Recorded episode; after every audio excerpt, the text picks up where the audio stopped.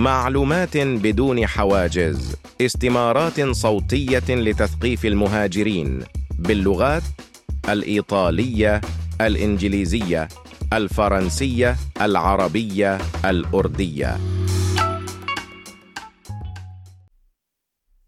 نظام الاستقبال في إيطاليا. كيف تتم هيكلة نظام الاستقبال في إيطاليا؟ ينقسم نظام الاستقبال في إيطاليا إلى عدة مستويات. في الواقع يجب التمييز بين الاستقبال الأول والثاني. الاستقبال الأول يعني الاستقبال في المراكز التي تتعامل مع إجراءات المساعدة الأولية، حيث يتم التعرف على المهاجرين وتحديد حالة الوضع. هناك أنواع مختلفة من مراكز الاستقبال الأول والنقاط الساخنة. مراكز الاستقبال الأولي CPA، ومراكز استقبال طالب اللجوء CARA، ومراكز الاستقبال الاستثنائية CAS، ومراكز الاستقبال لطالب اللجوء CARA، ومراكز الاستقبال الاستثنائية CAS. توفر هذه المراكز الطعام ومكان آمن للنوم وخدمات الرعاية الصحية والوساطة اللغوية والثقافية والمعلومات القانونية. الاستقبال الثاني، ويعني الاستقبال في المراكز التي لا تعمل فقط على ضمان منزل للعيش فيه، ولكن أيضا مرافقة الشخص في مسار تدريبه وعمله في إيطاليا ومساعدته على بناء مستقبل. يتم توفير الاستقبال الثاني من قبل مراكز نظام الاستقبال والتكامل ساي.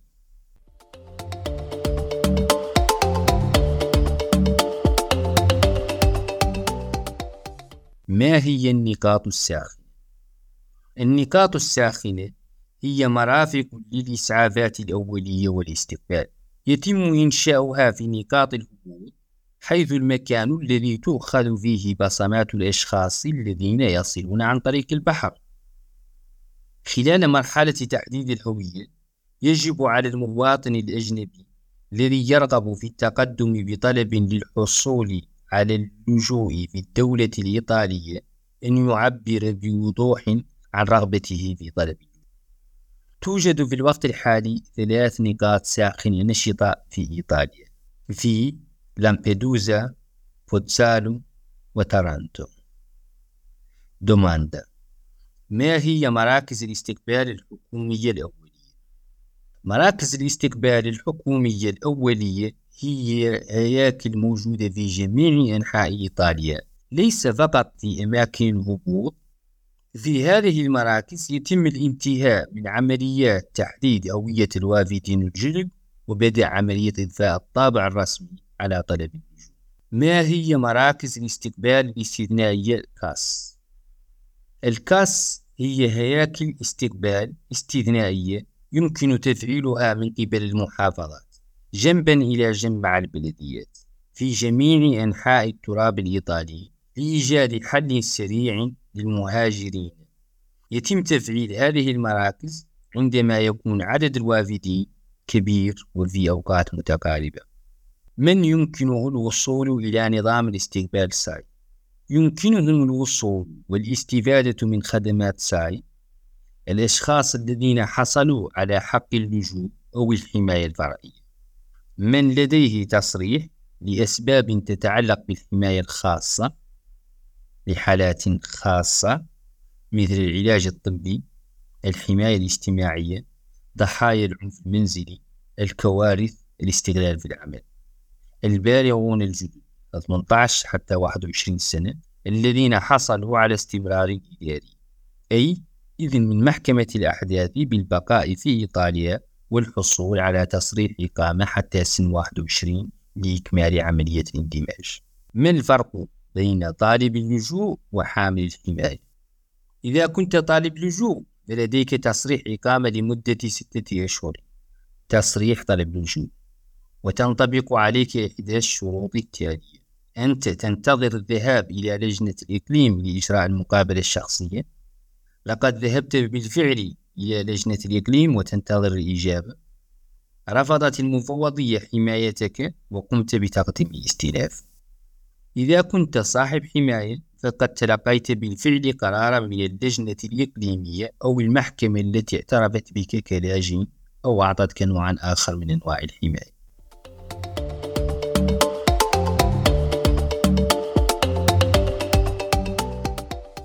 هل يحق لطالب اللجوء الوصول إلى نظام صارم؟ وافق البرلمان الإيطالي مؤخرا على قانون رقم 50/2023 الذي ينص على استبعاد طالب اللجوء من نظام صارم اعتبارا من 6 مايو 2023 تاريخ دخول القانون حيز التنفيذ. لم يعد يحق لطالب اللجوء الوصول والاستفادة من نظام الاستقبال الصارم، ويمكن استضافتهم فقط في مراكز الاستقبال الأولي شيبيا، كارا أو الكاس. هل للقانون استثناءات؟ نعم، هناك بعض الحالات التي لا يزال بإمكان أصحابها الوصول والاستفادة من نظام الصارم. طالب اللجوء الذين دخلوا إيطاليا عبر الممرات الإنسانية، طالب اللجوء المستضعفين في وضعية هشة، المواطنون وطالب اللجوء الأفغان الذين دخلوا إيطاليا بعد عمليات الإجلاء التي نفذتها السلطات الإيطالية مواطني دولة أوكرانيا. دوماندا: ما هو المقصود بالأشخاص الضعفاء في وضعية هشة؟ وفقا للقانون الإيطالي فإن الفئات التالية هي فئات مستضعفة هشة: الأطفال الذين تقل أعمارهم عن 18 عاما، الأطفال دون سن 18 الذين ليس لديهم أبوين في إيطاليا، المعاقون، كبار السن، النساء الحوامل، الوالدان الوحيدان اللذان لديهما أطفال قاصرون، ضحايا الاتجار بالبشر، الأشخاص الذين يعانون من أمراض خطيرة أو اضطرابات نفسية، الأشخاص الذين عانوا من التعذيب أو غيره من أشكال العنف الجسدي أو الجنسي أو النفسي الخطير. ماذا يحدث لطالب اللجوء الذين تم استقبالهم بالفعل في ساي قبل 6 مايو 2023؟ القانون الذي دخل حيز التنفيذ في 6 مايو 2023 لا ينطبق على طالب اللجوء الذين تم استقبالهم بالفعل في ساي قبل ذلك التاريخ، وبالتالي لديهم الحق في البقاء في ساي بشكل عام. دوماندا: بشكل عام ما هي متطلبات الوصول إلى نظام الاستقبال؟ يمكنك الوصول إلى نظام الاستقبال إذا لم يكن لديك موارد كافية لسد احتياجاتك. على سبيل المثال، إذا كنت لا تعمل أو كنت تعمل ولكن راتبك من يناير إلى ديسمبر لا يتجاوز الحد الأقصى للمبلغ الذي ينص عليه القانون والذي يبلغ عادة حوالي 6500 يورو في السنة. الاستقبال مضمون أيضا لأي من أفراد الأسرة المرافقة. هل هناك جرائم تمنع الوصول إلى نظام الاستقبال والاستمرار فيه؟ لا ينص القانون صراحة على قائمة الجرائم التي تمنع الوصول إلى نظام الاستقبال أو استمراره، ومع ذلك هناك جرائم خطيرة بشكل خاص يمكن أن تؤدي إلى رفض طلب اللجوء أو فقدان صفة اللاجئ. في هذه الحالة يتم أيضا دان الحق في الاستقبال.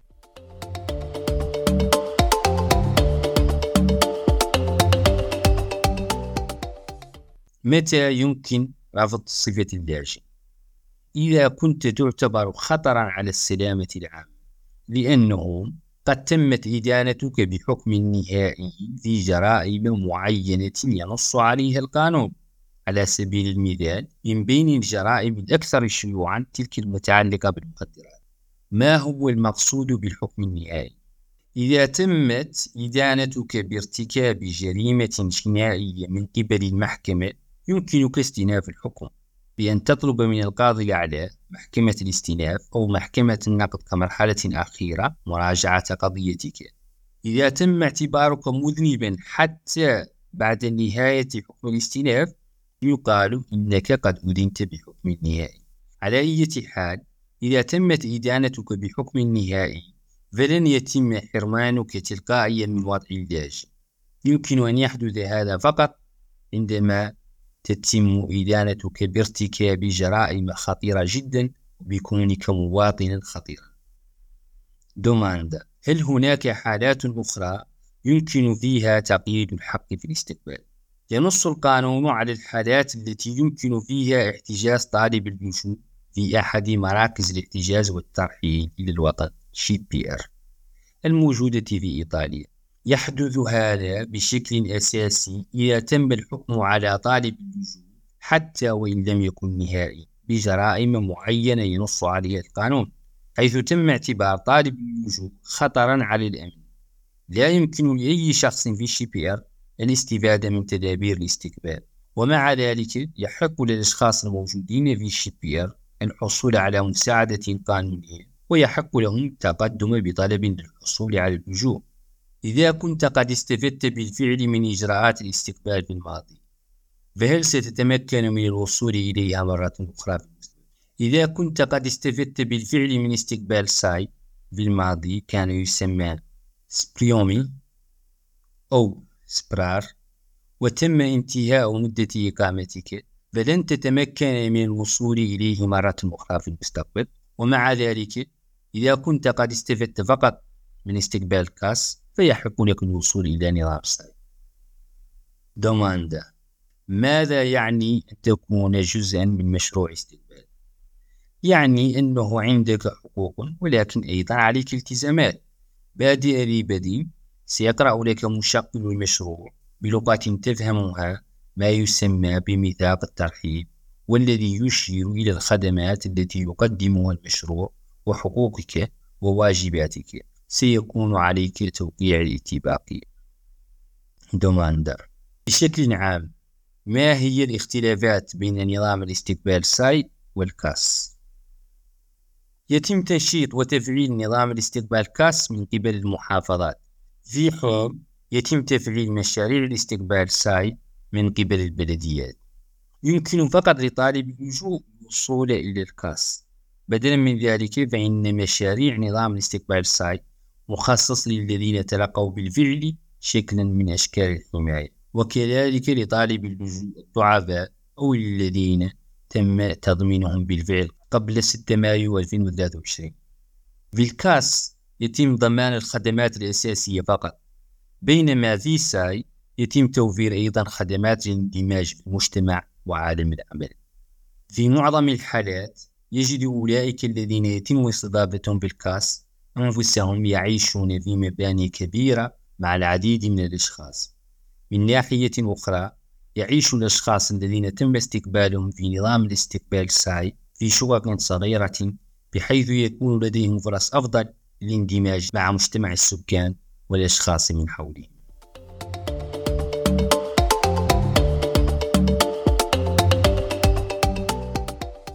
ما هي الخدمات التي يحق لك الحصول عليها إذا تم قبولك في مشروع الاستقبال الساي؟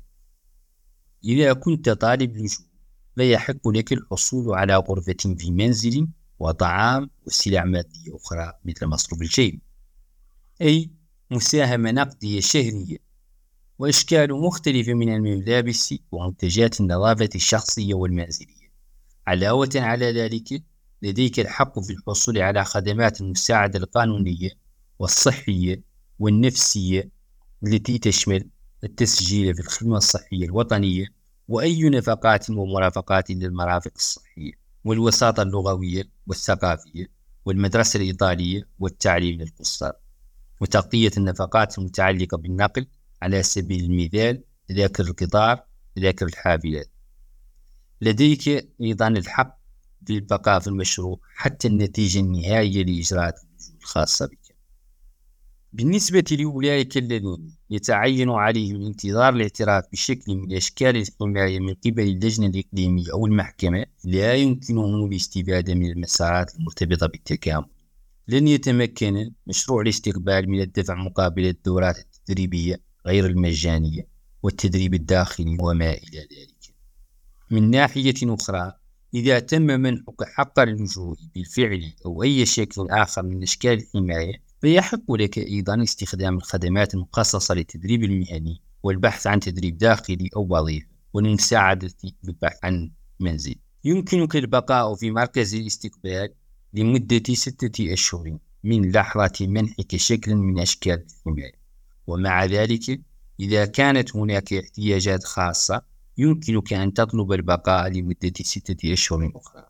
إن الخدمة المركزية هي التي تقرر منح الاستقبالي مرة أخرى عند مغادرة المشروع. يحق لك الحصول على مساهمة لدفع إيجار مسكنك أو مساهمة مالية إذا لم تكن قد وجدت مسكنا بعد. ما هي الخدمة المركزية؟ تراقب الخدمة المركزية جميع مشاريع الاستقبال النشطة على التراب الوطني، وترخص بالنفقات، وتقيم ما إذا كانت ستمنح تمديدا لفترة الاستقبال بعد انتهاء الوقت المحدد لمن يطلبونه، وتأمر إذا لزم الأمر بإلغاء إجراءات الاستقبال. ما هي الخدمات التي يحق لك الحصول عليها إذا تم قبولك بالكاس؟ يحق لك الحصول على الخدمات الأساسية التالية: الطعام والسكن، الملابس ومنتجات النظافة الشخصية، الوساطة اللغوية والثقافية، الرعاية الصحية والتي تشمل التسجيل في الخدمة الصحية الوطنية وأي نفقات طبية، والمرافقة كذلك إلى الهيئات الصحية، المساعدة القانونية، التوجيه الأساسي نحو الخدمات المحلية مثل مركز التوظيف ومكتب التسجيل، تغطية نفقات النقل والمرافقة إلى مقر الشرطة أو المفوضية الإقليمية على سبيل المثال، تذاكر القطار. بعد دخول القانون الجديد حيز التنفيذ، إذا تم قبولك بالكاس فقد لا تتمكن من الوصول إلى المساعدة القانونية طوال إجراء طلب النجوب، وكذلك تعليم اللغة الإيطالية والدعم النفسي. ومع ذلك هناك العديد من الجمعيات المحلية التي تقدم خدمات يمكن أن تدعمك في مسار الهجرة الخاص بك، على سبيل المثال مراكز الاستشارة والاستماع والباتروناتو ومكاتب المعلومات سبورتيلي التي توفرها هذه الجمعيات.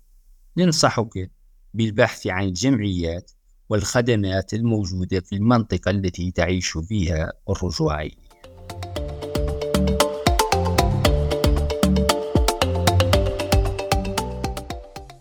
هل يحق لطالب اللجوء الذين يتم استقبالهم في كاس الحصول على مصروف الجيب؟ نعم، يحق للأشخاص المستضافين بالكاس الحصول على مصروف جيبي للنفقات الشخصية الصغيرة بما يعادل 2.5 يورو تقريبا في اليوم. في حالة العائلات يتم تحديد المبلغ بالنسبة لعدد أفراد الأسرة. دوماندا: أنت قاصر، عمرك أقل من 18 عاما، في إيطاليا وبدون والديك، هل يمكن استضافتك داخل الكاس؟ فقط عند الوصول ولفترة زمنية قصيرة.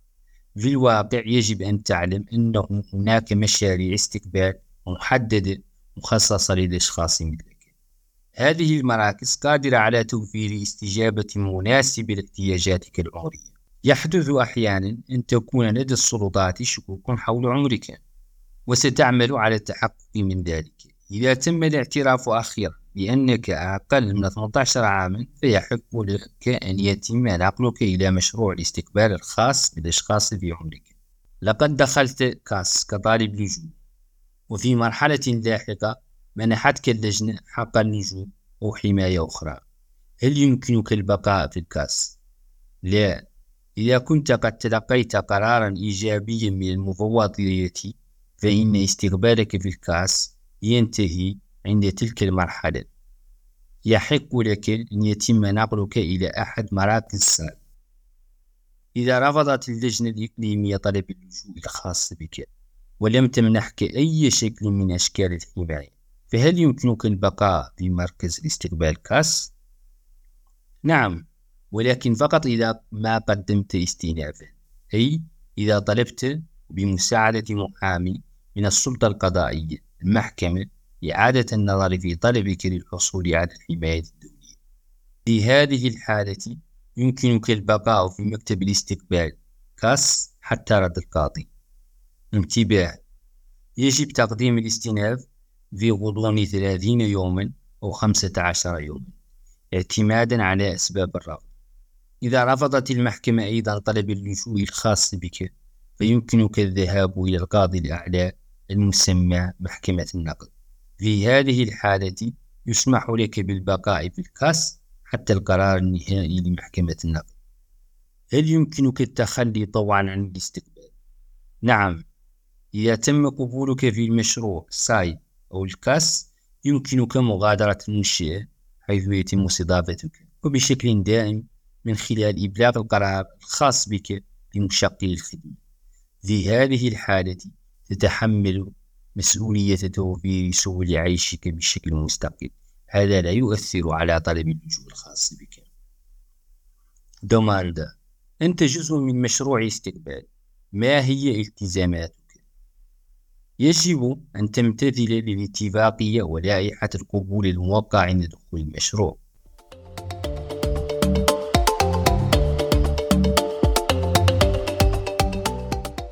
بشكل عام، ما هي الأسباب التي قد تؤدي لطردك من مركز الاستقبال الذي تمت استضافتك فيه؟ قد تجبر على مغادرة مرفق الاستقبال حيث يتم استضافتك بشكل أساسي لأحد الأسباب التالية: لا تحضر إلى مركز الاستقبال الذي تم تحديده لك عند وصولك إلى إيطاليا، أو تتركه لأكثر من 72 ساعة دون إذن مسبق. أن تغيب وبدون مبرر عن جلسة الاستماع للبت في طلبك أمام اللجنة الإقليمية. أنت عامل أو عاملة ويتجاوز مجموع راتبك الحد الأقصى للمبلغ الذي ينص عليه القانون، حوالي 6500 يورو بالسنة. إذا تجاوزت هذا الرقم تعتبر الدولة أنك قادر على توفير سبل العيش الخاصة بك، وبالتالي سيتعين عليك مغادرة الموقع.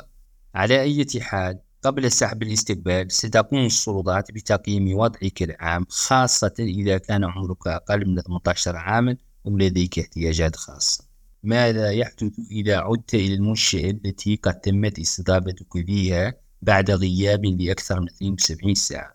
ستتمكن السلطات من خلال الاستماع إلى أسباب مغادرتك للمرفق من تقرير ما إذا كانت ستسمح لك بالعودة إلى مركز الاستقبال. يحدث هذا عادة إذا كانت مغادرتك للمنشأة ناتجة عن قوة قاهرة أو لأسباب شخصية خطيرة. ما هي عواقب تجاوز حد الدخل السنوي؟ تجري المحافظة والخدمة المركزية فحوصات دورية. إذا كان دخلك أعلى من الحد القانوني، فبالإضافة إلى المخاطرة بالطرد من نظام الاستقبال، قد تحصل على غرامة مالية عالية جدا. ما هي التغيرات التي أدخلها القانون الجديد؟ قبل دخول القانون الجديد حيز التنفيذ، وفي حالة حدوث انتهاك خطير ومتكرر لقواعد مشروع الاستقبال، أو في حالة السلوك العنيف تجاه الأشخاص أو الأشياء، كانت المحافظة وبعد تلقي تقرير من هيكل الاستقبال تبدأ في إجراءات إلقاء الحق في الاستقبال.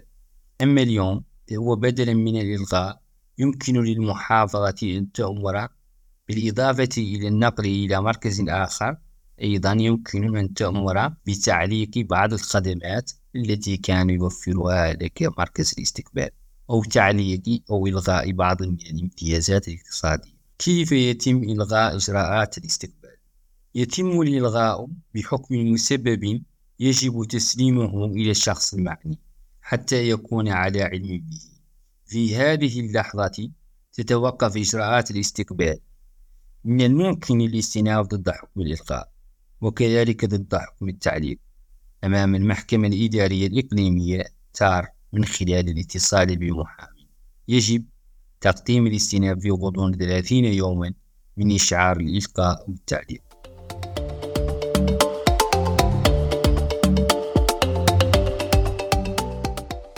إذا كنت طالب لجوء وتنتظر رد اللجنة الإقليمية وغادرت مرفق الاستقبال نهائيا بمحض إرادتك أو بسبب إلغاء حقك في الاستقبال، كيف يتم إبلاغك بقرار الهيئة؟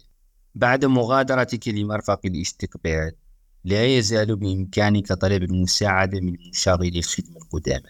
تذكر إبلاغ أي تغيير لاحق في محل الإقامة أو السكن إلى مقر البلدية والشرطة حيث تعيش.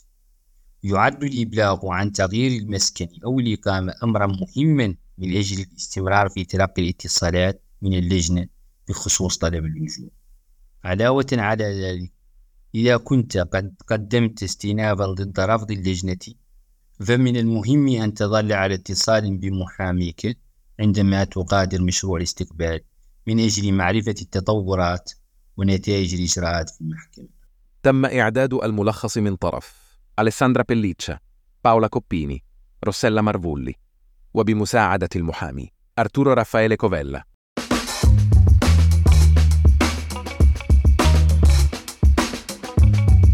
معلومات بدون حواجز هو مشروع لميلتينج بوت تم إنجازه بدعم من الكنيسة الولدانية. الاستمارات الصوتية موجودة على الموقع meltingpot.org.